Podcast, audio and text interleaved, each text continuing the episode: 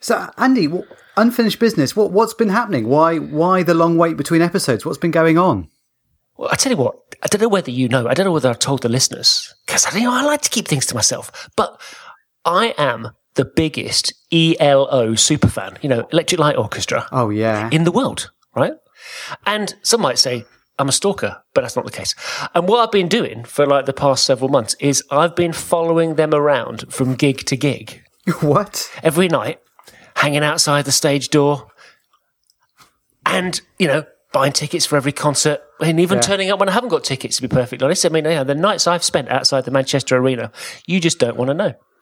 And I've been carrying a copy, 1970s copy of Out of the Blue on blue vinyl, which I actually have. Wow. I don't have the spaceship anymore, which is my biggest regret in life. Because hmm. when you bought the when you bought the album in the 1970s, it was a hmm. gatefold album. Oh, wonderful. The kids today, they're not going to know. Espen has no idea what a What, gatefold what is a album gatefold is. album? You see, So do you know, do you know what an album is? Do you know when I was come born? across that concept. when were you born? You mean a physical thing that you play? yes, Espen, I've I've heard of those. I've heard of those. You've seen them in museums. Anyway, there used to be this thing when it was a double album. Sometimes you'd get a gatefold sleeve, which would be, you know, it would open up like a book. And to make life a little bit more interesting, it had coloured vinyl. So out of the blue came on blue vinyl, and it came with a booklet and a little cardboard ELO spaceship on a tower that you could ah, make up. Wonderful. Ha ha. You'll pay about 150 quid for an album with the With the uncut actual- out yeah, spaceship, bet. exactly on eBay. So Yeah. I don't have that, but I've got the regular one, and I've been following them around. 'Cause did you know that I played the cello? I didn't know Did that. No. know that. No, I've always wanted to play the cello in ELO, and this Aha. I've been trying. They haven't toured for you know for 35 years. So I thought this is my big chance. So I've been hanging outside the stage door of all these gigs with my cello, hoping that I'm going to join the tour, and that's where I've been. It sounds like a um. It sounds like a what was that movie? The Cameron Crowe movie with um, which was where the where he follows the band around on tour. What was that film called? Um, uh, almost famous. Right? Yeah, It sounds like it sounds like the the sound. You know, it sounds like exactly that. Where you and did, and did you get did you manage to get on stage with the band? Is there is there a punchline where you last night were up there on stage with the cello? no. Is the records like Ah, no?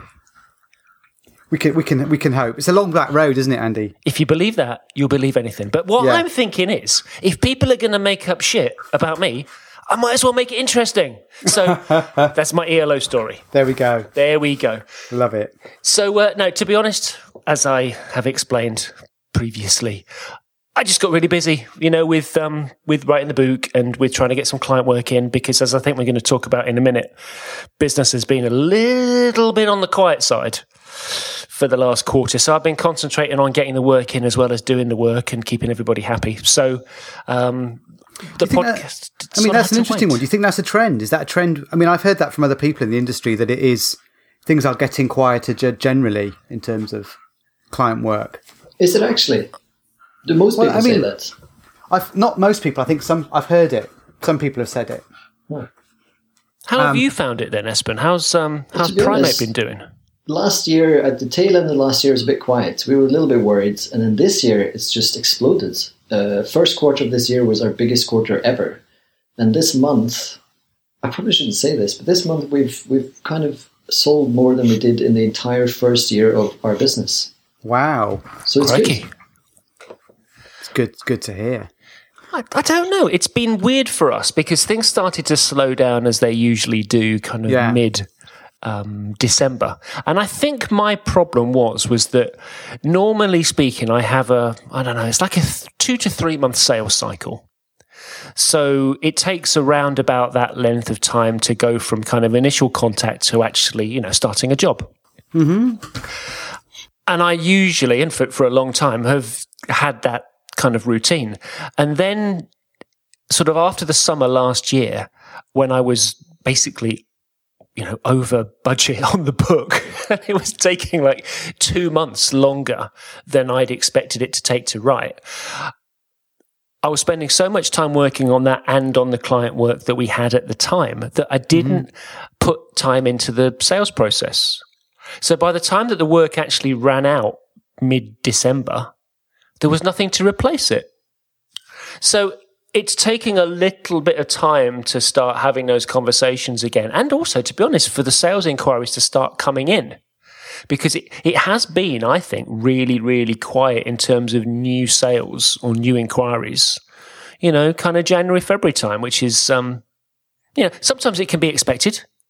Um, but this time's been particularly bad. And I've heard too that people have been finding it a little bit quiet um, in certain places. And I don't know whether that's to do with um, the economy in general or potentially some uncertainty, you know, with the whole uh, European Union uh, referendum bollocks.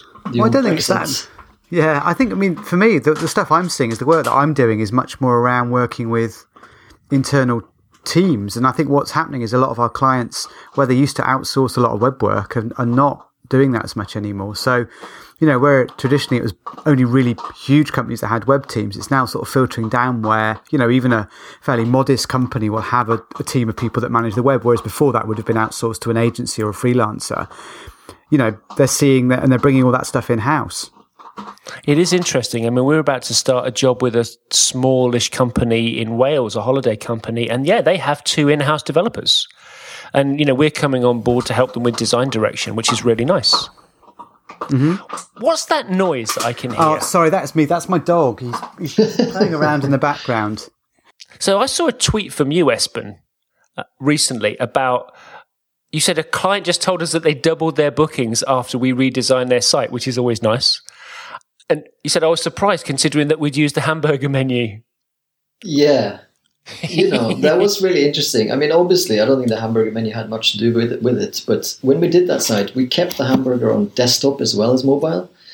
And according to Twitter, uh, that's a bad thing to do. Oh, it's a cardinal sin. Exactly. So you know that was uh, just my little sarcastic stab at Twitter for just you know telling me I was wrong, and uh, turned out it worked. Well, you've been talking about kind of breaking the rules, and you know not shying away from doing hamburger menus and carousels and I don't know, maybe even it's, it's splash true. menus.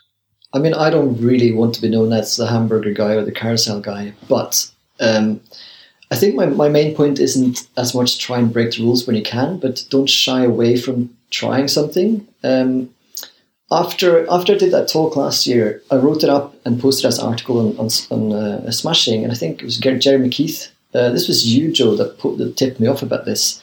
He'd seen my talk online and he said he was really intrigued until he read or saw the second part and he accused me of, uh, you know, pushing these lazy tropes of design like carousels and hamburgers. So I'm not really trying to push hamburgers on everyone. I'm just trying to maybe see things in a bigger perspective and see that maybe even though Facebook moved away from the hamburger and they've got this really nice little four button menu at the bottom, that's not necessarily the right approach for every single website. Um, so the site in question uh, that doubled their sales, the hamburger menu doesn't come into it because of the other calls to actions on the page. Do you know what I mean? Like the, the whole process and the content and everything else is what sells the product, not how the menu works. Well, I was really worried about the redesign because one of the things that we haven't been able to talk about because I haven't been doing a podcast is that when we redesigned realigned our Stuff and Nonsense website back in November, I made a conscious effort to move away from doing case studies in terms of web projects and presenting in the portfolio more of a kind of a continuous feed of, of design work. Um, and that's kind of worked in some respects and not worked in others. And one of the reasons where it hasn't worked is that people look at that portfolio and they see really lovely graphic design because that's what you do most days. You know, the elements that go into a design are often really, really pretty. So those are the things that went on the feed. But what we weren't showing were completed web jobs. And I'm convinced, and I was really, really kind of quite worried about this at one stage, that people weren't looking at the portfolio and going, this is a web design agency. The, you know, they was thinking, maybe they were thinking we were graphic designers or something like that. Yeah, um, we, we had a similar thing in terms of describing who we are and what we do. And for the longest time, we couldn't uh, shake the fear of not explaining in detail to everyone, uh, you know, point by point what we do as a service. But I think I like your approach better. You, you kind of just try and tell a story and get people interested, and they should be able to suss out that you're a web agency. I think. Well, my, my gorilla just fell over. Ah, not many people say that. One of the things that I wanted to do with the design, and we'll, I'll probably get around to talking about it more in depth at some stage, was that I just wanted the website not to present the work in the same way as everybody else seems to be selling the work. Mm-hmm. Um, I mean, you know, you do a Google image search for responsive web design and it's hilarious. You know, you get the graphics that everybody seems to have because, you know, they, whereas been before a designer's portfolio used to be some way of expressing themselves creatively. Now it just seems to be a place where people paste screenshots of their work into Apple products. Exactly. And I didn't want to do that. So I really wanted to kind of break the mold a little bit and experiment with, with presenting work in different ways. Um, and I was really worried, you know, when, when the work dried up and we weren't, when the phone wasn't ringing, I was thinking, God, is it to do with the website? You know, if we made this big mistake, is everybody just expecting these days for a web design company to look a certain way and to show that they do responsive web design by pasting screenshots into an iPhone? Interesting, isn't it? Yeah. It is interesting because it is what people expect. But it depends how they're. I mean, I this has been an interesting year for me because this has been my first year of being a freelancer, and I worked for an agency for many years, and that that was one of the biggest challenges I found was, well, how do I talk about what I do and my services and how I offer stuff? And the agency I used to work for, you know, we had case studies up there, and again, it was a similar sort of thing. You'd have lots of different shots of the of the of the website in different screen sizes, talking about how responsive it was, and this, that, and the other. And it's been interesting now and and always you know in the back of my head I was always wondering well is that what you know people going to does this happen people go to your website and go yeah I'm going to employ these guys off we go they phone you up and they do it because again I know it's most of the time when I certainly I attract and get new clients it's not because of the the website They're not found me via Google they found me because they've you know somebody's recommended me or I've done some work with somebody they know previously rather than it being the actual website and the and the the case studies that that sell my work yeah yeah, I suppose ours is 50 50. You know, it's 50% okay. recommendation. And, you know, we do get, particularly a couple of years ago when, for some reason I can't explain, we found ourselves really high on google.com for web design mm-hmm. UK. And we picked up a load of what I'd call kind of, you know, cold contact work. Um, you know, in Africa yeah. and South America and kind of weird places. So, um, and those kind of people they need to be told because you know they don't know or care about the conference talks I've done mm. or the books that we've written or anything else. You know, they just think, "Oh, I need a website. Who can I go to?" Yeah, that's it. But I mean, what? How does that differ? What sort of work do you think you get? Because again, it's just I know the stuff that I get with people. Have, you know, I, they say, "Oh, I've come across your profile on LinkedIn," or "I've come across your website." The work that I tend to get from those leads tends to be of you know, not, not the sort of stuff that I want to be doing. It's the, mm-hmm. it's the sort of work that I'm not really not interested in necessarily doing. It's like, you know, do you want to do three weeks of wireframes in, you know, for this, that, and it's not the sort of stuff that I want to end up doing. So do you find that the, the quality of work differs from kind of, you know, recommendation versus stuff that comes through the website? Well, we're just about to embark on a great big long project. Thankfully, the drought is is over, and yeah, that came from a recommendation, and it's exactly the kind of work that I think that we are good at doing it we, that we want to do. But if I, um, you know, we can't afford to turn things away every single mm. day and be really, really picky. But I think that you know sometimes a project will come through the door that's cold, and you'll think to yourself, do you know what? I think I can make a really good job of this. You know, I've looked around at solicitors' websites and they're all bleeding yeah. terrible. So actually, let's design a beautiful, a beautiful, let's design a web solicitor's website that has the best typography you've ever seen on a solicitor's mm-hmm. website. And that's what I do. I try to make the best out of what we've got on every project because, you know, in lots of sectors, web design is just dreadful. You're totally right, Andy. It's it's really difficult with certain clients, certain budgets, certain topics to to push the boat. I remember my first job. We did this awful job, and I was not happy. I was, you know, I was fresh out of uni. I wanted to do something amazing, and I did this crappy old magazine for a, a local county. And my boss said, "Look, dudes, just relax. You did a really good job considering you had no budget uh, and no time and no you know reign to do anything creative. So I think I think you're right. You got to focus on what you actually can do uh, and not uh, what you could do if you had uh, a million pounds. Yeah, I just you know there were some jobs that I would say, yeah, that's exactly the kind of uh, quality and caliber of client. You kind of rank clients, don't you? And so this is like a Premier League Oh yeah, client. we rank them and we tell this is a as client.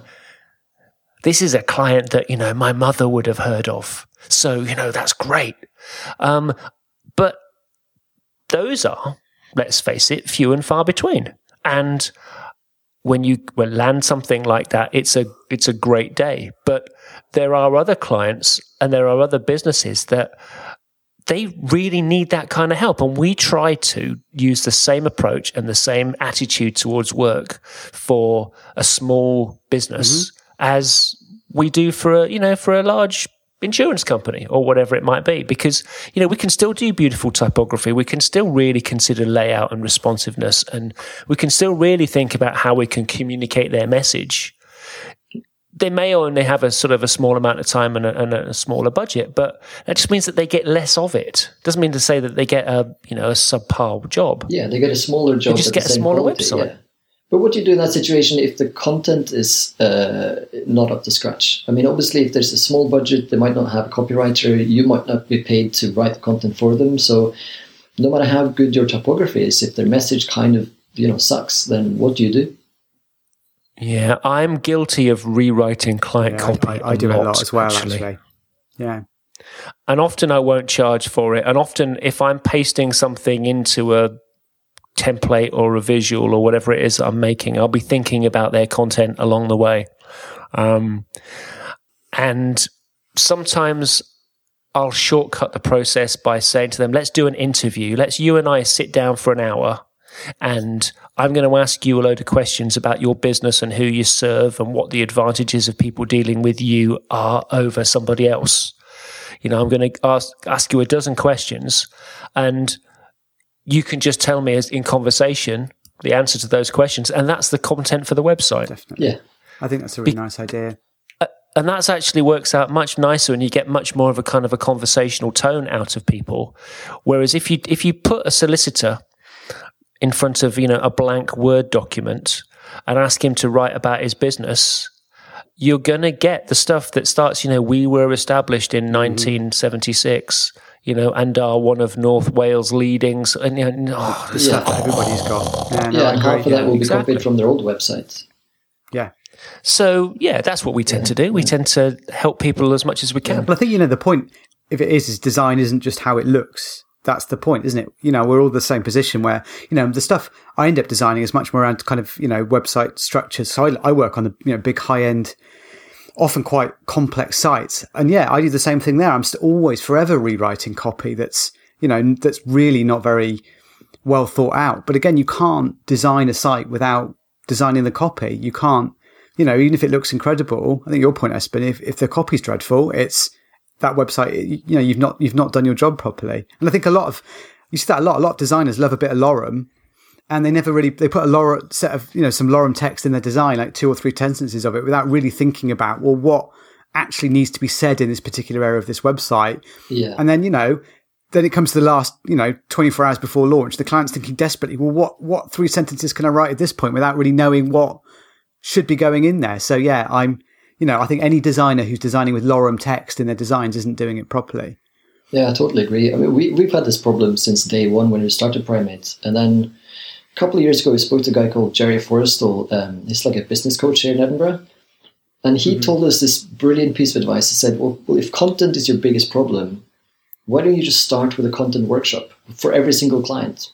So we started doing that, and now it's it's it's our biggest seller, so to speak. Like everybody loves it. We get everyone in the room, we get their users in the room, we get the whole committee, like three or four of us, and we just talk about uh, kind of what you're saying, Andy. We we sit down, we discuss who who it is that they are, who are they talking to, what they want to say, what are the main drivers on the website, and at the end of what five six hours, we have a sitemap and we know what content we need, and then everyone's on board with this process, and we get the content before we start designing.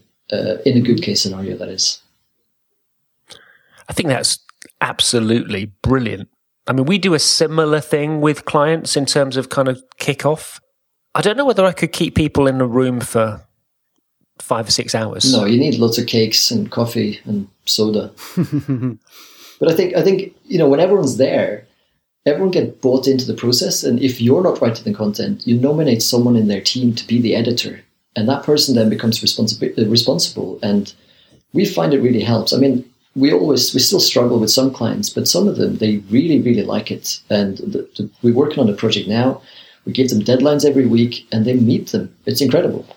Well, hold that thought for a minute because I've just realized that we are 15, 20 minutes some into this podcast, and uh, I haven't said who the hell we are. Oh, we should do that. Yes. I need to do a proper Introduction. introduction. I should formally introduce you two to both of our listeners. Okay. So, I'm going to get serious now. This is the start of the official bit. Okay. Okay. This is the part that you'd hear if this podcast was as good as something on the BBC. Here we go. A very warm welcome back to Unfinished Business. This is episode 119, and I'm your host, former cellist with the Electric Light Orchestra, Andy Clarke. Well, if people are going to make up shit, it might as well be interesting. Joining me this week are designer and co-founder of Primate, which is a web agency that creates innovative online products, because that's what everybody does. Websites aren't cool enough anymore. And he writes about design at 8 Gram Gorilla, which I love because, you know, gorillas. And for Smashing Magazine, he's Mr. Espen Brunborg. Hello. Hi, Andy. Thanks for having me. How was that intro? It was good. It's a bit of an awkward uh, description of primates, but that's fine. It is, it is what it, our website says. For the record, we are redesigning as we speak. Cool. So You're going to have more gorillas? Uh, maybe. Have you seen our monkey bios? Mm, no. If you if you find my profile on our website and click the little monkey icon, you get a surprise. Okay. I'm going to put a link in the show notes so that tens of other people can do exactly Literally tens of people. So joining Espen is strategic commander of user experience. that's me. because that's not grand. That's not grand. No, but it's a joke job title, Andy. That's that's the whole thing. And people, I love it when people take it really seriously as well. I just made it up because uh, everybody's got such grand job titles. I had no idea what to call it. And actually, it's my nephew. He came up with it because he said to me, he said to me one day, he said, "What, what is it you do?" And I said, "I do this UX thing." And he's like, "Right, okay." He says, "What else is it you do?" I said, "Well, I kind of help people figure out what it is they want to do with their digital stuff. You know, like the really complex, gnarly stuff, the sort of strategic stuff." And he went, "Oh, right, strategic, as in like a strategic commander." Because I think he got it from his Lego um, the Lego Rebels uh, TV show that he was watching. And I was like, yes, I'm a strategic commander. And ever since then, I've had that in my bio. But obviously, it's a joke because nobody within their right mind would call themselves a strategic commander of UX, would they? Well, no, but nobody in their right mind would call themselves a front end engineer either. That's true. Or, or worse, a back end engineer. For now, for now. and also, getting back to my bio, author of Psychology for Designers, which you now self publish Yes, I do. for the absolute bargain bargain price of three pound fifty. It's Mr. Joe Leech. Hello. Hello. Hello. That was great. I realised I interrupted my own introduction. I, that, that's my problem. I can't stop. I can't stop talking. I think I made it better, Joe. Oh, I see. I thought it sounded very professional, but I'll I'll leave it to you to decide. so we're talking about business. Yes. Well, we were talking about how you know the um, how we often end up rewriting our copy for our client work without actually ever possibly even charging for it in a lot of the work we do. I found myself doing it recently. Actually, I was working for um, SSE. You know SSE, the big uh, electric company. I was working for their telecoms sub brand, and I ended up rewriting an awful lot of their copy just because I was doing building, helping them build a prototype to get some ideas across, and it was just so much easier to rewrite the whole thing than to sort of deal with some of the the, the copy that they had. Do you find yourself putting your own style on the writing? Because I have a little house style where um, I really, really hate title case in headings. Oh so my god. Yeah. If somebody writes something in title case, I always change it to sentence case without their permission, usually. And I'm a big fan of contractions as well. So I'll say you're rather than you are, and we rather than we are, and things like that. Because I think that unless you know, unless you're a barrister, it's just a more kind of friendly, you know, friendly and approachable kind of tone. Um, Sometimes you, you do sort of play text ping pong with people because they'll get they'll send text back and they'll have corrected it again. They'll have put it back to title back. case. Yeah, I find that. Well, the title case thing that's that's an Americanism, isn't it? I find that because a lot of the I'm doing a work because again a lot of the work I do is also I work with big companies, but I also work with startups. I'm working with a start an, an American designer actually a, with a startup at the moment, and everything he writes he writes in um, title case, and then I correct it back, and he's then he corrects it back again. And I'm like, well, it, this is a site for a UK audience. You can't use um, title case. You've got to use sentence case because sentence case is how we do things more in the UK. That's more of a British English thing than American English thing. Well, interestingly, we hired an SEO company. Don't laugh, but we because I wanted to try to get some of our you know ranking back, and I thought, you know what, I'm not an expert in this stuff, and I don't know whether there's anything in it really either. Mm-hmm. You know, I don't know whether it's all just bollocks. So I thought, no, I'm going to hire a company and, you know, I'm going to pay them for three months or more to, to do this stuff for me. And they came back with a whole load of new meta tags, you know, new meta descriptions for the website. Still doing meta tags, are we? Yeah. Well, apparently so. Apparently so. But certainly in terms of, you know, what comes up in your Google search results, it tends to be, if you know, it tends to be that meta description. Mm-hmm. So they sent me a whole load of those things through which I dutifully kind of put in. And as I did them, I changed them from title case back to sentence case because you know I just thought it looked better on Google. And then I get a slap across the wrist by one of the guys saying, "Actually, no, it's best practice and performs better." That he says, if it's title case. Well, What? there we go. I'd like to see the proof for that. I don't Yeah, believe me that. too.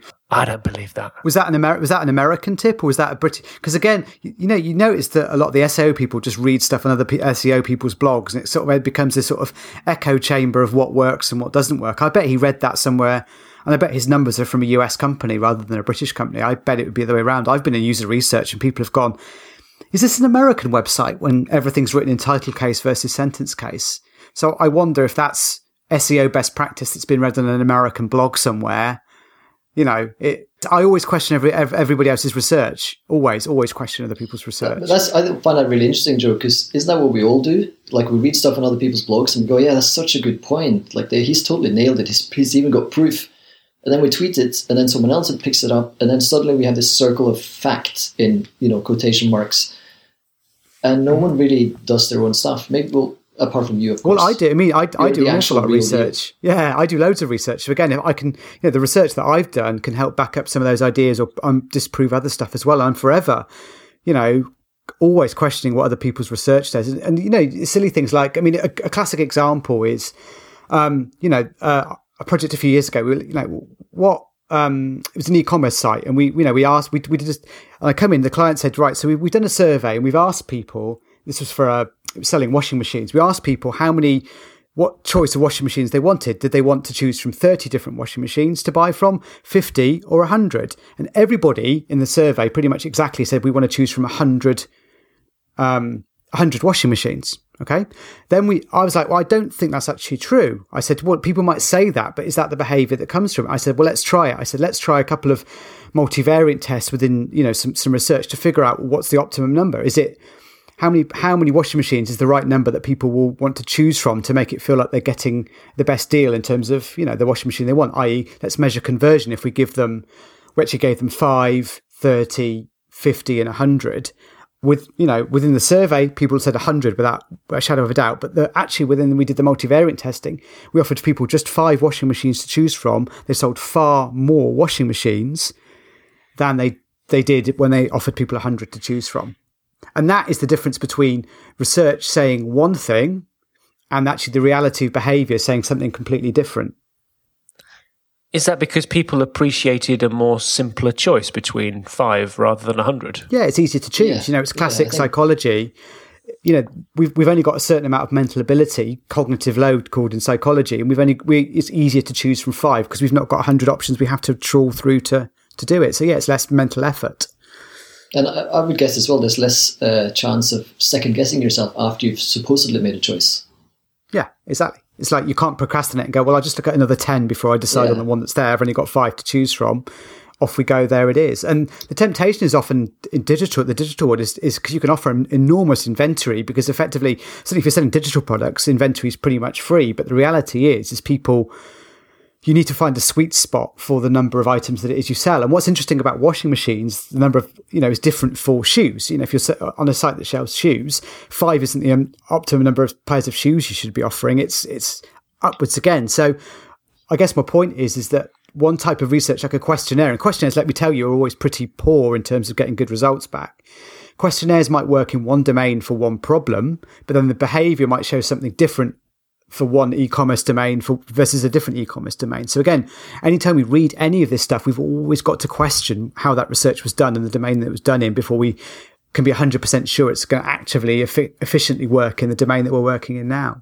Uh, what I'm hearing, Joe, is that you, not only do you have to really question it, you kind of have to do your own research as well because Always, someone yeah. could read research and read a proper user study about washing machines, thinking actually five is a really good number, and then apply that to shoes or nuts and bolts yeah. or whatever they're selling. So, you know, what no matter how well researched something is or how well scientifically proven something is, uh, it might not apply to your your your case at all. Really, so true. And what's interesting about washing machines is, again, the same client I worked on with the washing machine example. They also sold fridges, and the number of fridges that people wanted was far higher because, again, people buy washing machine based on performance and load and that sort of stuff, but people buy fridges based on aesthetics. So, again, people were wanting more choice in terms of fridge to get a better match for their kitchen because the fridge is often the centerpiece of a kitchen. So, it's interesting that you can't even slightly move a finding from one very related thing like a washing machine to a to a fridge. Yeah. It just doesn't work on that simple level. Well, I'm not convinced about the title case in my meta tags. I'm, I'm, with you as well. Never be convinced, Andy. Is my until you've done the research and you've proved it yourself. Like you run a multivariate test of conversion on the, you know from on both of those two styles. That would be the best way to prove it. Would be an MVT test, multivariate. But even even then, you can get false positives, right? Unless you have like literally thousands and thousands of people. You can, yeah, absolutely, you can. And also, you you don't actually ever even know what you're actually. If it's the case that title case or versus sentence case has actually been the proof, and the reason yeah. that people have done this versus something else that's going on at the same exactly. time, it's very hard to prove it. But yeah, I read a very interesting article. I can't remember the name of the guy who wrote it. It was basically uh, he'd A/B tested some emails and uh, found significant difference between the two variants uh, but they were actually identical. So, huh. you know, he's kind of just going, we don't really know what makes people do one thing over another. It could be literally anything around them. So yeah. even even when you test identical websites against each other, you get different results. Which is why it's often best to do two types of research. So again, because again, you know, I do loads of user research in what I do, is it's always best to run two types of research. So again, if you run a multivariate or A/B test type piece of research, again, like the washing machine number, it's also good to do a bit of user research to understand why. Because again, multivariant testing will tell you that, you know, show seven versus showing five, but it won't tell you, ever tell you why that's the case, that one's better than another one. But then, at the very least, if you do user research, you can back up why why that is the case that something like again the fridge versus the washing machine example where i said people want to choose from a wider selection of fridges than they do from a, selection of washing machines. User research showed that. Again people said well it's because i want it to look good in my kitchen whereas mm. people were buying washing machines for a different reason. So i always say do two, t- two types of research in everything that you do. One which is qualitative, which in terms of things like interviews, understanding what people are thinking at that point, and then something that's more quantitative, either multivariant or surveys, but something that that complements the other type of research that you're doing. Don't just do one type of research. This is really interesting because a lot of the stuff that you're talking about, and I know some of it comes down to psychology and some of it's I don't know what, how you would describe it really, but the whole kind of research side of things is is very alien to me as a designer. You know, mm-hmm. it's something that I've kind of learned to do a certain amount of or to a certain extent, particularly over, you know, the last kind of five or 10 years. But it's not something that I thought that I would ever be doing when I decided that I was going to, you know, design things for a living. And it's quite interesting. I mean, you pick stuff up along the way, but how can I be sure, for example, that, you know, the advice that I'm giving to clients is is the right advice? And also, how can I be sure that the stuff that I'm putting on my own website is going to convince people as well? Because we started talking about, you know, our kind mm-hmm. of dry patch in terms of business and whether or not it was to do with our, you know, the decisions that I'd made on the website. How do I go about actually doing A B testing or multivariant testing? Or are those two the same thing? um, th- yeah, they're subtleties. I mean, I'll, I'll, talk about. I mean, again, if I was so again, Andy, if you approached me and said, "Hey, um, I'm thinking about redesigning stuff and nonsense. Can you help me?"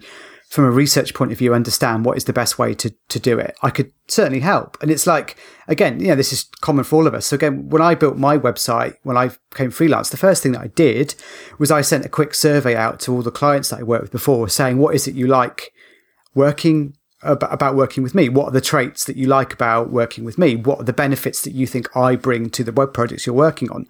And I used a lot of the words that they then came back to me with in the, in that survey. And again, it was all open ended questions. So I said, you know, what is it you like working about with me, Mr. Joe, on a UX project? And they came back and said, oh, we love it because you're a good communicator. You've always got evidence for the reasons you say. So again, that informed the copy that I then wrote on my personal website. Um, and, and that's the best way to do it is, is to never go in there feeling like you're the expert. So again, whenever I go into design projects, I never come in as an expert. I come in saying, well, I've got some processes that can work to get us towards a good website. I've got some evidence that's going to suggest something that you um, we think is going to work, but I can't be 100% sure that it's going to work until we do either user research or multivariate testing at the end to prove that the ideas that we've come up with are going to work. So I, I kind of talk about this concept of, um, of strong ideas weakly held. So I'll come in with some good ideas to, to, to bring, you know, your website forward, but I'm always expecting, fully expecting throughout research to disprove my thinking. And I'm always pleased when it does because again, it shows that going in with a strong idea that you're not wedded to all the way through, that the research or any research that you do can um, alter how you feel about that project, alter the direction of that project, alter the design, the copy, all of it as we move through. So never go in knowing the exact answer, always go in expecting research to guide you to a particular end point. You're so wise, this Joe guy. He is. My issue with research isn't uh, isn't that it's difficult to do or, or I don't want to do it. It's that if we're working on a big project, I mean, a, a, a site that needs a lot of attention, but the budget's only, say, 20 grand, mm, the client may pay an extra two grand for copywriting and a couple of grand for photography, but they're not going to pay another 15 for user research. And on the basis of that research, to change the first draft of the whole site, they can't afford another 15 grand on top of that either. So for us, it's um, it's it's a balance trying to get as much research and, and user testing and interviews into the process, but also knowing that if any of this radically changes what we've assumed, it's going to be really tough to make big changes once the budget's gone. But but then you know if if if the research radically changes what you've ideas you've come in, doesn't that tell you you've got the wrong ideas in the first place? Absolutely. And that, that's and, and that's the scary thing I think is that's I'll be honest that's what a lot of organisations and certainly design agencies are scared about is that users are going to tell them. Because again, you know, I'll often get asked by an agency to come and say, can you do some validation testing on our design work, please? And what they're telling us is the client is a little unsure about the design work that they've been proposed and they're asking me to do validation testing and what validate what we're asking that question is they're basically saying can you please validate our design thinking please and anytime you're looking to validate your thinking you're in a dangerous place so my suggestion is always with research is it's never as expensive as you think it's going to be.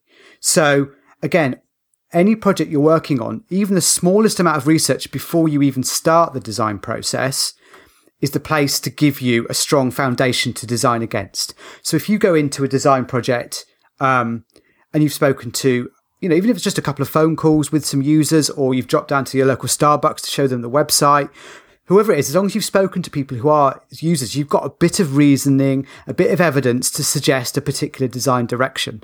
It tells you not only what's wrong with the current incarnation, but it will give you some ideas about what's possibly you could do in the future. So again, a good part of start um, discovery research is to take you know your client's website and benchmark it against two or three of their competitors. You know, spend get five, six users, spend get them to spend 20 minutes on each of those websites, you know, and then off the end of it, off the back of that, you'll get an idea about what your client's website isn't, you know, what's not working for them, what's yeah. working and not working for their competitors, and you're there. And that shouldn't cost you very much. That should cost you a few days' work. But th- here's the benefit. The real benefit is that you've all then got a shared understanding about what you've got to do.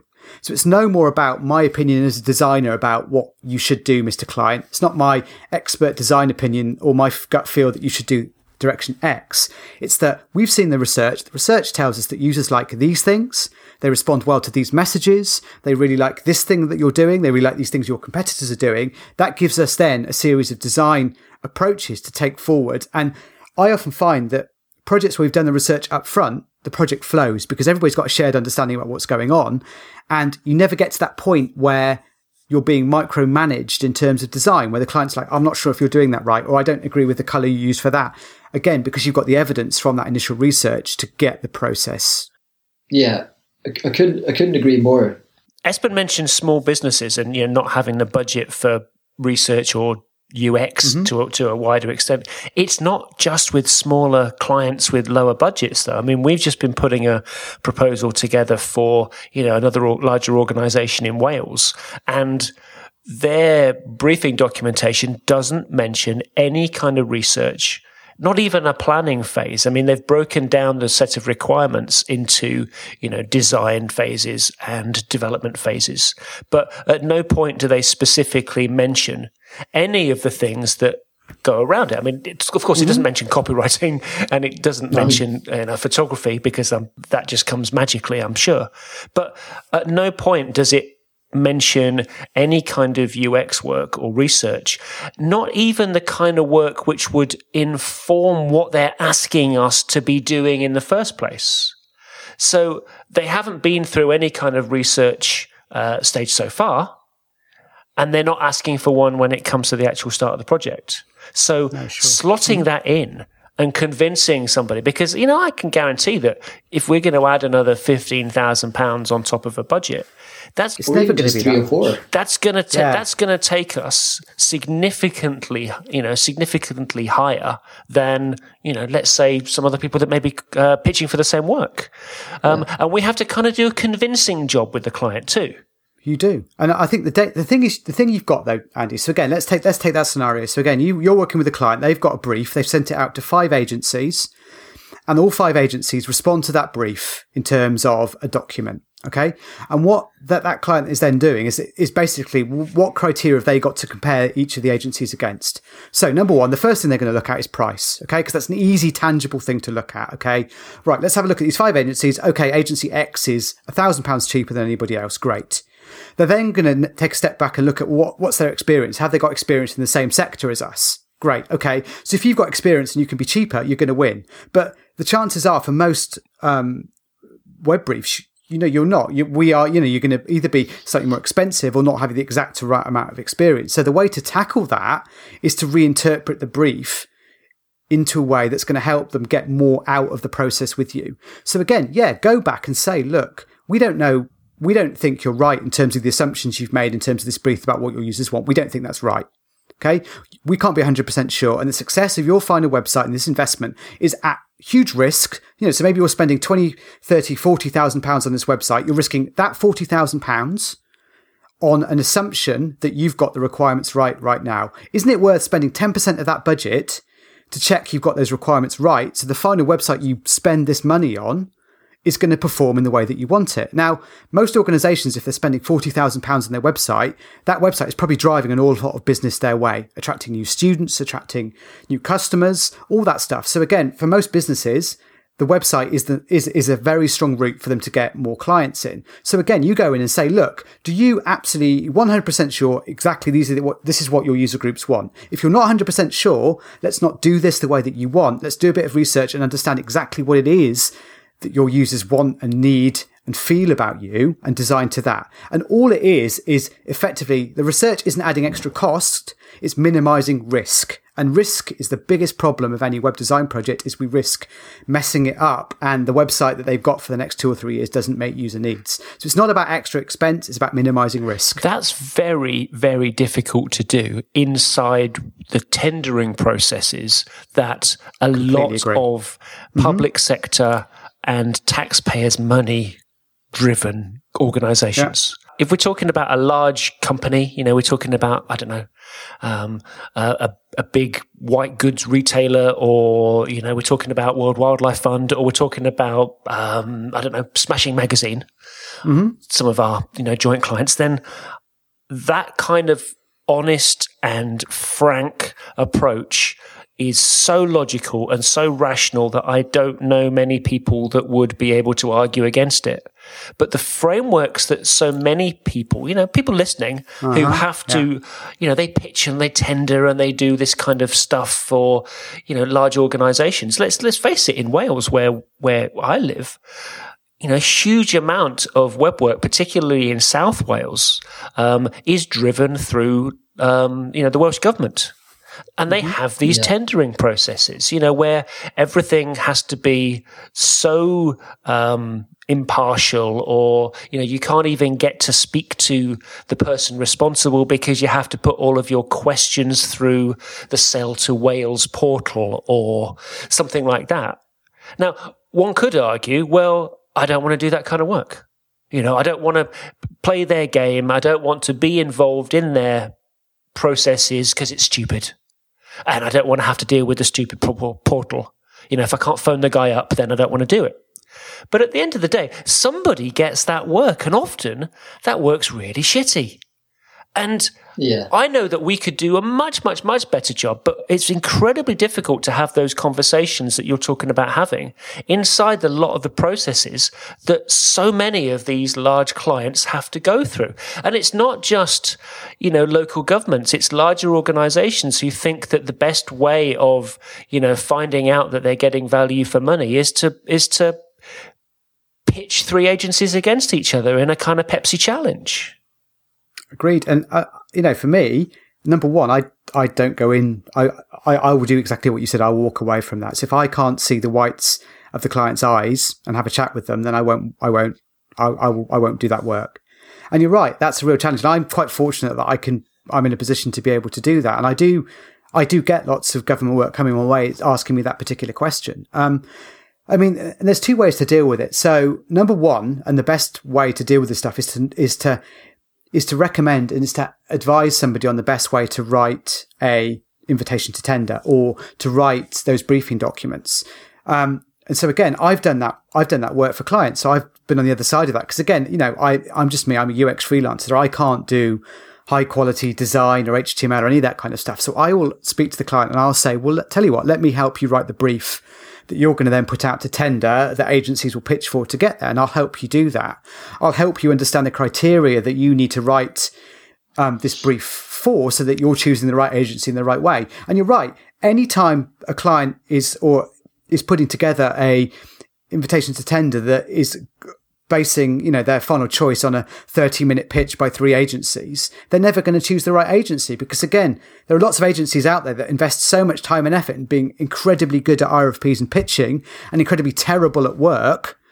But they get more work, not because they do good, not because they do good work, but because they're really good at pitching an RFP. So absolutely, that, that's the danger you've got is if you're not shaping that RFP in the first place, then you're never going to do as well as somebody whose job it is to just do nothing but respond to public sector RFPs and pitch. But I also think there's there's usually some wiggle room in these things. Like our content yeah. workshop, which we're now we're probably going to rename it to a strategy workshop because because it does cover some of the initial research. You know, we get actual users in the room with our client as well, and we just talk mm-hmm. about everything. And it's costing the client, you know, a, a, a thousand pounds, maybe a couple of thousand pounds and it just sets the tone and it helps establish the relationship. It helps put everyone else on the same page. It's not like a long-winded research program. No way. It's just it never should be long-winded. Yeah. And, and most research there's a myth that user research is expensive. Yes if you go to a usability or user research agency they'll charge you ten to fifteen thousand pounds for it. If you're doing it yourself, you can easily do it for under, you know, under a thousand pounds. So again, even yeah, and also yeah. sometimes what I'll do is if it's a project that I really want to do, I will do the research for free. I will go and spend a bit of time going out and getting users to do it because I know that without it, the final piece of work that's created won't be as good as it possibly can be. You know, regardless of how good the typography is or how well the copy's written, if we don't know what users want, the the website's going to fail or not be as good as it possibly could be. Yeah. So totally sometimes I will often just go and do the research myself or Um, but you know, it doesn't have to be. You can do other things like you can create personas. Personas can be a proxy for user research. You can create a mm-hmm. pen portrait of your user groups. At the very least, to ask, you know, these personas. You can create personas and ask them the similar sorts of questions as your users will. I mean, it's not as good, but you can get similar sorts of results out of out of, out of um, persona stuff as well. Yeah. So there are other routes to do it. The persona thing is, is something we do in the in our workshops, uh, and it's it's based on a lot of assumptions but it's a way mm-hmm. of defining the audience clearly to everyone in the room. And then what we do is we ask everyone to imagine what those personas would ask of the website. And again, this is based on assumption, but it's still better than uh, a, a, you know a board director just yeah. writing to us, telling us what the website should say. Mm-hmm. No, I agree. It's, it's a much nice. It's, it's better than no. You know, it's a bit better than no research, but again, yeah, it, it can help. Yeah. I think a lot of people have got to the point now, when we talk about this no spec rule, which yeah, I'm not going to design visuals for a pitch. You know, I'm not going to invest mm-hmm. time in something which is not going to solve the problem and is going to get thrown away the minute that we actually start the job, if we indeed get the job based on the kind of pitch work that, that we do. And yeah. it's a brave stance. Um, not is. everybody um, sticks to it the whole time, I'm sure. Um, I know that we don't. But I wonder at what point we're going to get to the stage where people just go, "What's I have a no pitch rule. Mm-hmm. Um, you know, I'm yeah. I'm not gonna. I'm, I, have the no pitch rule. Yeah. Do you not have a no? Do you have a no pitch rule? Yeah, I do. I have a no pitch rule. I don't do pitching. Um, I also tend to not get too involved in competitive work as well. So if I speak to a client and they say, well, we're going to go and speak to some other people about it, I'm like, well, okay, that's fine. You go and speak to other people and come back when you've decided if you want to work with them or not. But I, I tend not to get into that role. That's a, that's a really nice position to be in. But I'm lucky that I can. I mean, I've got a reputation and experience that means that uh, the conversations I can have with the client, I can generally help them straight away in terms of the conversations. They can see the value almost immediately. But if they're not sure about the value that I'm offering from an initial conversation with me, that probably suggests that the relationship isn't going to go very well anyway. So, yeah. you know, it's like going on a first date. You know, it's like going on a first date with somebody and them saying to you, well, you know, I think you seem to be quite nice, but I wonder if I could maybe do a bit better. So I'm going to go on two or three other dates with two or three other people before I commit to you is that okay? And you're like, well, no, that's not okay. So it's like this whole world of pitching and choosing somebody to do in your work is often so odd and so disjointed from what the reality is of most human situations that, yeah, if you could avoid it, why wouldn't you avoid it? And yet people yeah. make decisions on all kinds of different levels. And, yeah. you know, last year we went through a great big project to redesign and rebuild our kitchen. And although Sue had kind of pretty much decided who she wanted to work with, and you know, I still wanted to do the thing. I still wanted to get the three quotes, and I felt kind of quite guilty about it actually. Mm-hmm. But to a certain degree, I just wanted to make sure that I wasn't getting taken for a ride. Yeah, you, you want to double check the costs, don't you? Does that not suggest you've got a slight mistrust of the builder you're choosing? You know that that's the difference is do you think that this guy who's a builder is somehow because again that's the thing i hate is that somehow if people are thinking well i'm going to compare you on cost with somebody else uh, you know and what what's that telling you about the value of the work that i'm suggesting? And that that's the thing that i found quite hard to to square in this particular you know I, I find that quite hard to get my head around. There's a couple of things in there. I mean first of all i'm a salesman. Always have been. Well we all we all are. We all so are. I like to get a deal. You know, I will ask for a deal in John Lewis or wherever yeah. it is that we're shopping. I'm not in Sainsbury's when I'm picking up my shopping, but you know, generally speaking, I'll always ask, you know, is there some kind of deal? Um, and I don't know, that's just part of my nature, I suppose. So there is a certain element where you think to yourself, I want to be getting the best price possible. That's, you know, and mm-hmm. okay, I know price isn't the same as value, but, you know, I want to make sure that I'm getting the uh, the same kind of uh, the, the, best value that I can. And then the other thing is that no, I hadn't worked with that builder before, and you know he, he he's very very well respected, and he's built houses in the village that look brilliant. But I've not worked with him. Mm-hmm. And whenever you say to somebody, you know, did you have a great experience?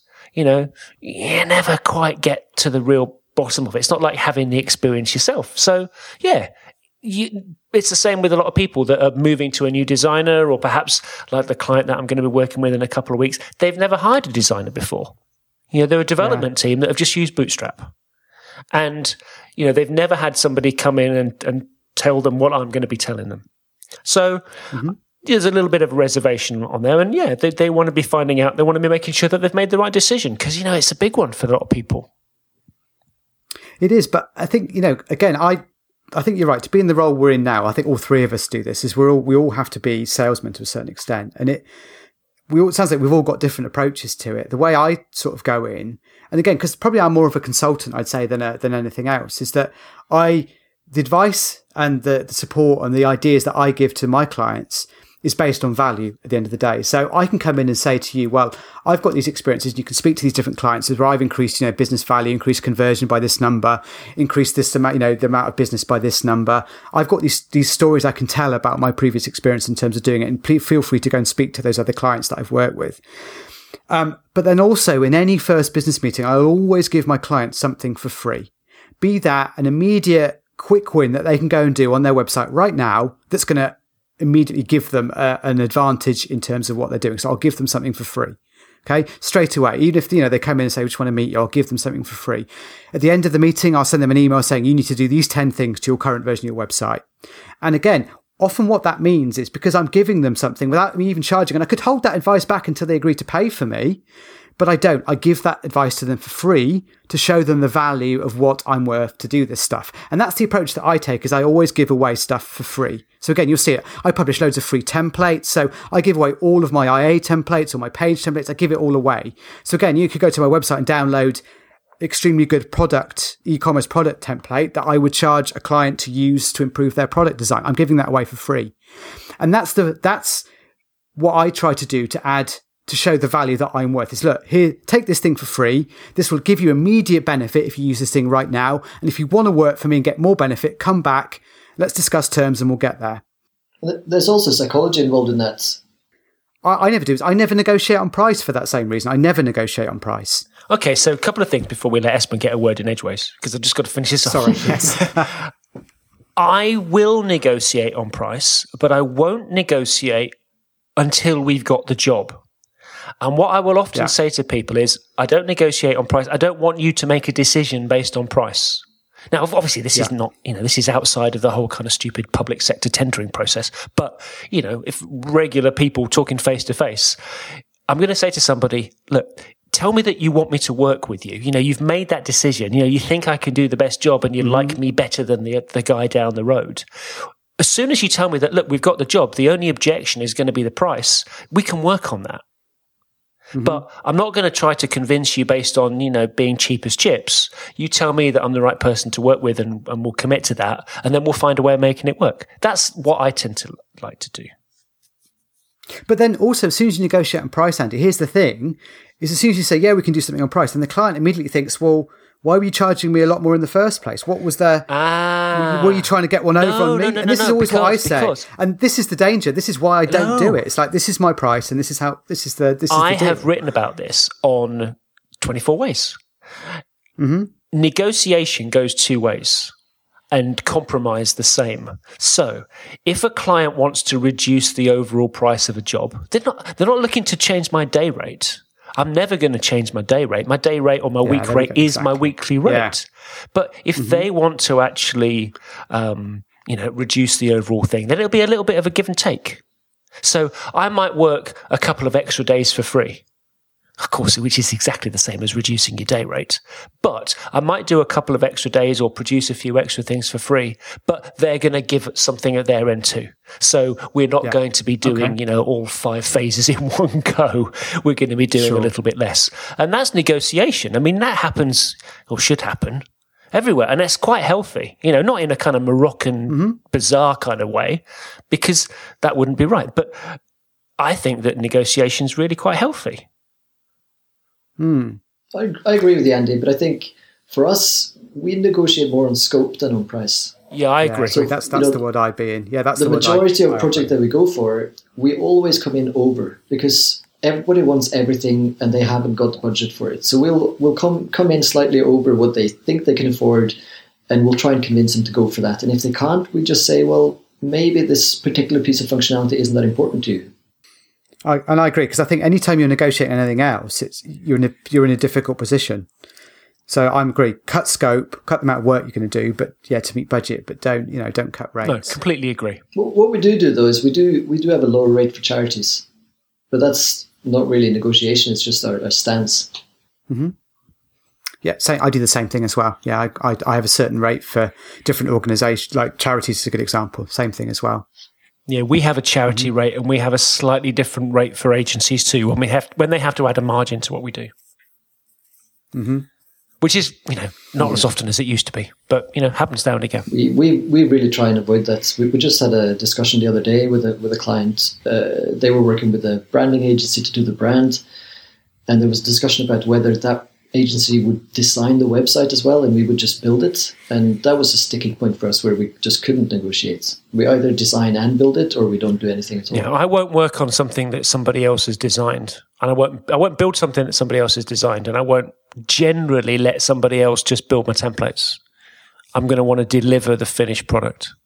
Yeah no same with us. We don't mind other people doing the back end for us but the, the, the marrying up of CSS and design thinking is just super, super important. So we can't really lose control of that.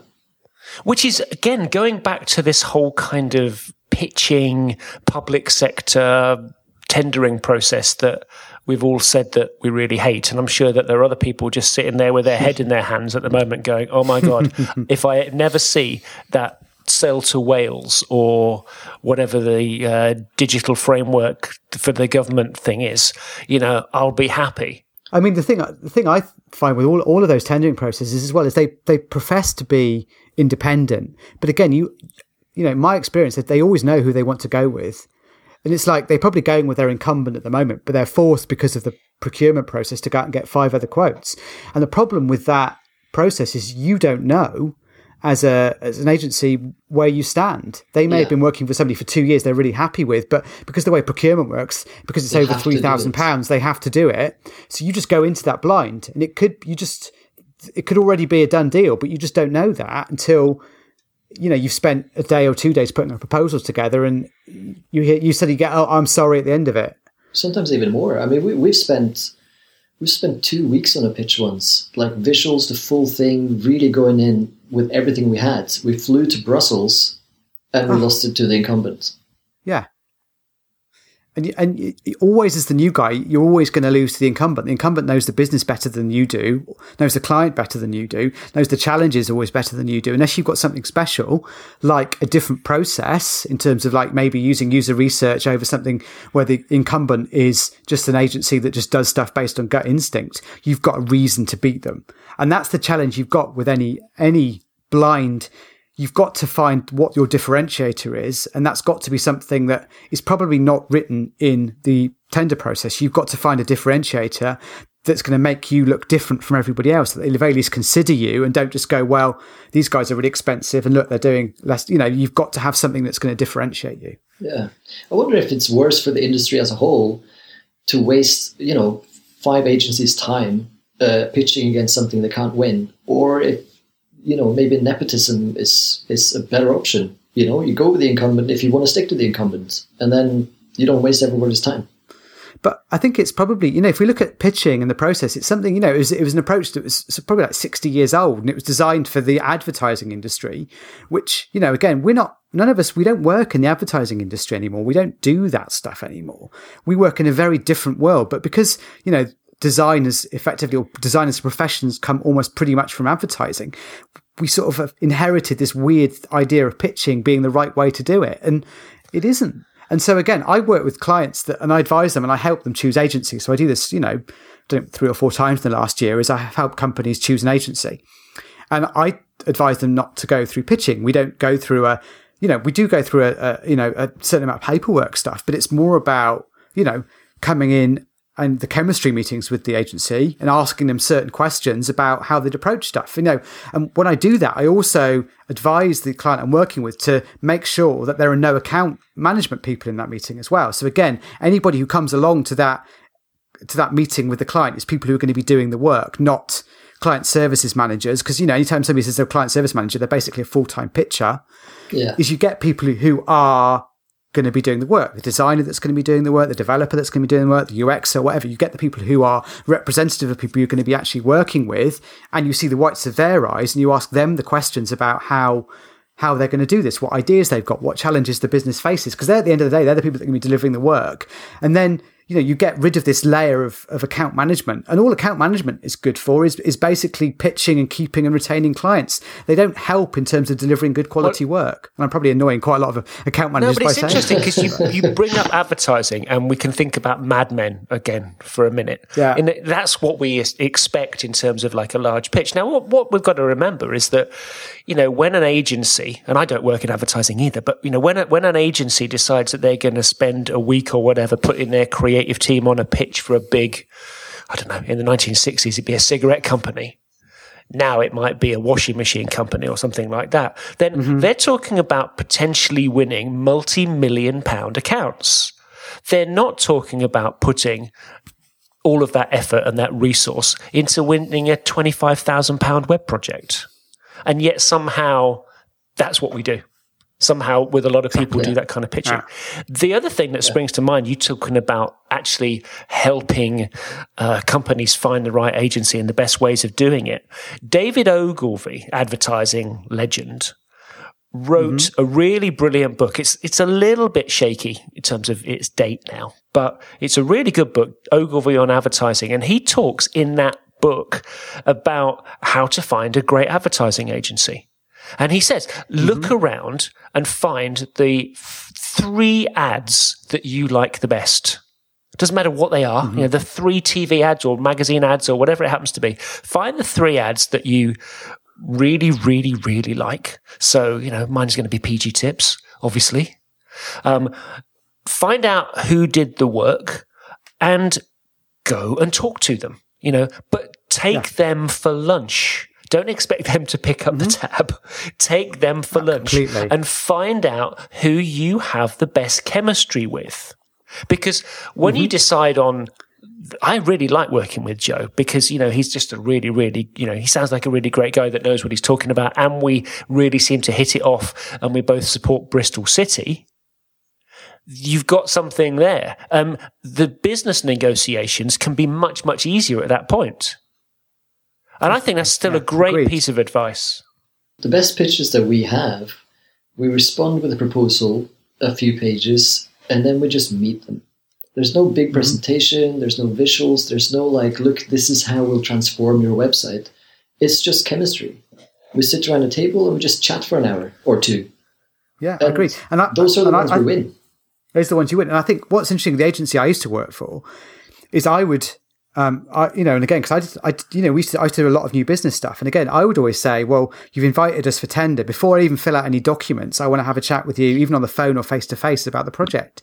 So I won't respond to any pay, we won't respond to any paper based stuff until we've had that initial conversation with you. Because again, that's at the point when you realize, like you say, Espen, if the chemistry's right and if you win with a fighting chance or not.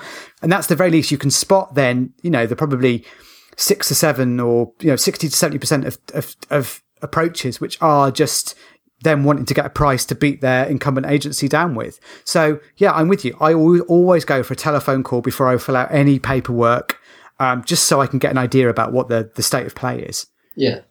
Which works for most pitches, but not the government PQQ ones.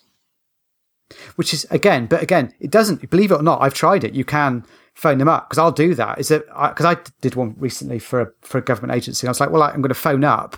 Because the, person's name was on it. It's like if you've got any questions give us a call. So i did. I phoned her up and sort of we had a good chat about it and i realized pretty much straight away that it was a they'd asked me because they'd found they googled ux and found me and they wanted me as part of the um the pitch team. But again i realized i found that is when i phoned up and asked her what was going on. And you know if I'd not done that telephone call, I'd have been like, oh, they, they really want to work with me. Great, let's go. And I'll just spend all this time and effort putting this proposal together and I wouldn't have got the work. But a quick mm. phone call to the person who's named on the, the tender document is, is worth a try. Do you know what? Before we started this mm-hmm. podcast, we had a whole list of things that we were going to talk about, and we haven't talked about any of them. We did talk about business. Well, we did talk about We business, did. but business was was not on the original list because we were going to talk about No, this- is the internet killing creativity and why does everybody fall over themselves to make a style guide these days and all this kind of stuff. And we haven't done any of it. So what we're going to have to do is we're going to have to do another podcast. Uh, unfinished, unfinished business, Andy. Is it? Is it, get, is it getting getting Yeah. meta now? Uh, the meta is in title case, obviously. Obviously. Do you know what? Before we go, I just have to talk about something that I like, apart from you two. Because what I decided to do uh, last year was that I decided that I wasn't doing this podcast for the money and I didn't really want to have sponsors. So instead, I wanted to talk about a product or a service that I really like. So I talked about my Bodum travel mug with Brad Frost and Stephen Hay for about half an hour because I really like that. And I talked about my Jolie Originals laptop sleeve that I really, really love that I got given by Marc Thiele at Beyond Tellerrand. And I've talked about my Rotring 800 mechanical pencil because, you know, who talks about mechanical pencils? Except Brendan Dawes. So this week, I want to talk about oh, something else that I love. I absolutely love. I want to talk about concrete. Concrete. This will be interesting. Oh, Not the go. building material, but the comic book character Concrete by Paul Chadwick. Heard of Concrete? Ah, now you might like this. Because, you know, you look at films now and Hollywood, they just seem absolutely incapable of making a film that's not based on a superhero. There is so much, much more interesting material in comics that isn't coming from DC or Marvel. And I'm just amazed that there aren't films that are based on Dark Horse characters. Because Dark Horse comics have been putting mm-hmm. out some fabulous stuff for, you know, 30 odd years. Yeah, I agree. I- image comics as well. I really like image stuff as well. There's some really good stuff on the side there. Well, I used to have, oh, quite a long, many years ago, every comic that Dark Horse had ever done because I used to collect a lot. Oh, And. I've still got somewhere, I've still got the first printing of Boris the Bear number one, which is a really strange little comic. But there were some really, really incredible characters and stories from Dark Horse in the early days. And, you know, Mm-hmm. I think that Boris the Bear and Wacky Squirrel, they'd make good films. Um, there was a comic called The American, which was great. And I saw a film with George Clooney, I think it was, called The American. And I got really excited thinking it was the same thing. And it wasn't, it was really dull. But in the comic book, you had this all American Captain America style superhero that died at the end of every book. And what hmm. happened was was that he was just a clone. So he wasn't didn't have any superpowers at all. He was like a big front, a CIA kind of made up superhero. And every time he got shot, they just replaced him with another one. And it was a big conspiracy, which I thought was really good. And then there was this brilliantly subversive kind of anti superhero story, which was my favorite. It's called Concrete by Paul Chadwick. Mm-hmm. And it's brilliant because you've got the, the premise of the story is that you've got two guys. One's called Ron. He's a speech writer for a senator in America. And him and his friend, they go hiking in the mountains and they go into this mm-hmm. great long cave and they find themselves in the belly of this alien spaceship being captured by aliens who take out their brains and put them into these great big bodies made of concrete. And obviously, the aliens are doing experiments on people. And Ron manages to escape just before the spaceship takes off, and he's left on Earth in this massive concrete body. And he has to come to terms with being concrete and constructing this kind of backstory. A, you know, he's supposed to be the government say that he's a cyborg and a big cover up and stuff like that. But in amongst all of that, concrete has to learn to live. You know, he has to, you know, get work and um, do charity things. And he has these great big adventures where he swims the Atlantic and stuff like that. And it's just it's just this beautiful, really quiet little human story. And it's so beautifully written and so subtle. I mean, he, for example, he's got no willy. He's got, he hasn't got a concrete willy. And he quite misses having a willy. So he develops this, um, this sort of obsession with erotic paintings. So on the walls of his home, he has all of these erotic paintings which happen to look like the doctor that's been assigned to him. Um, and it's never spoken about. It's just this beautiful kind of little subtle thing that goes in the background.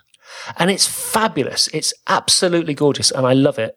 It's my favorite comic book and my favorite character and stories. And I think that you should, you should get it. You'll love it. It sounds great. I never. So. I'm Yeah, going to put an affiliate link to one of the concrete graphic novel reprints in uh, in the show notes to Amazon with a little affiliate code. Mm-hmm. And if you uh, if you feel inspired to go and read some of my favourite comic books, um, then I'd appreciate you clicking through from that link. And that's something that I like. I'm going to go and check it out. Definitely. That was my very first podcast ever, Andy. Oh wow! Well, you sounded great. I'm glad that you came on. And we must do it again and talk about the 16 good. things that we didn't actually get around to talk about. We about. should have talked about. I know. Let's do that. Let me do the formal outro.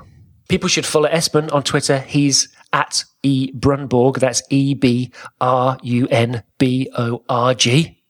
And you should follow Joe too. He's Mr. Joe. Or me at Malarkey. To ask questions and suggest topics, you can message this show on Twitter at unfinishedbz or BZ for all of those Donald Trump voters out there. And you can email me at he has at unfinished.bz.